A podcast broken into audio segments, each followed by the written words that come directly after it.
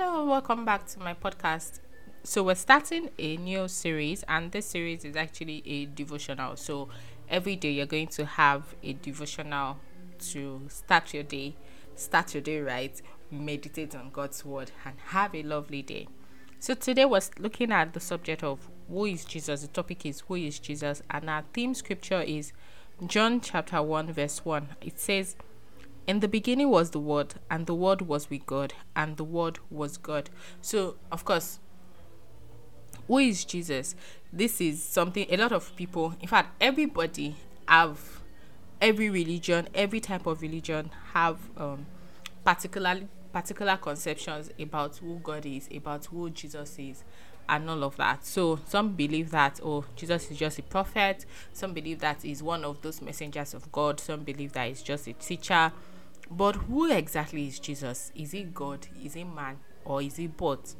Let's look at what the Holy Scriptures say about him. In Isaiah chapter 9, verse 6, it says it was actually, and the book of Isaiah has a lot of prophecies about the Messiah, that is Christ. It says, For unto us a child is born, unto us a son is given, and the government shall be upon his shoulder, and his name shall be called Wonderful Counselor, the mighty God, the everlasting Father, the Prince of Peace. We see two striking names. We have the mighty God, we have the everlasting Father. And even when we read the book of um, First John chapter 1 and we reach down, we see that that word that was with God was actually God, and then it was that word in the beginning that was with God that now became flesh and then dwelt among us.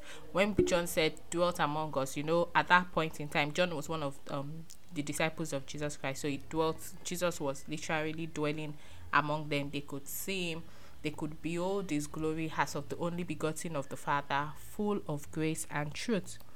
And from that, we can see that Jesus Christ is actually God in flesh, God incarnate. In the book of Luke, chapter 1, when the angel came to Mary, and when the, the angel told um, Joseph, that's the father of Christ, the or the betrothed of Mary, he told him that the son that your wife is going, Mary is going to give birth to, will be called Emmanuel, literally meaning God with us.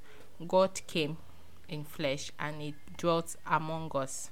So we see that even when Jesus' birth was prophesied by the angel, by the angel, he called him a name that describes who he was. Matthew chapter 1, verse 22 to 23 says, Now all this was done that it may be fulfilled which was spoken by the which was spoken of the Lord by the prophet, saying, Behold, a virgin shall be with child, and shall bring forth a son, and they shall call his name Emmanuel, which is being interpreted God with us. You see that God is with us.